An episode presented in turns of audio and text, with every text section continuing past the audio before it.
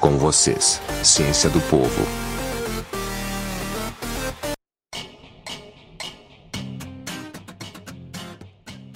Um termômetro tradicional usa o mercúrio líquido. Dependendo da temperatura, o mercúrio dentro do vidro do termômetro sobe ou desce, ou seja, expande ou se contrai. Agora você já ouviu falar no maior termômetro do mundo? Pois é, é o nosso oceano. A água também expande. Imagina agora o problema do aquecimento global e o avançar das marés. Pois é, a explicação é bem simples, mas o problema é gravíssimo. Em breve, muitas cidades litorâneas terão ainda maiores problemas com o avançado aquecimento global.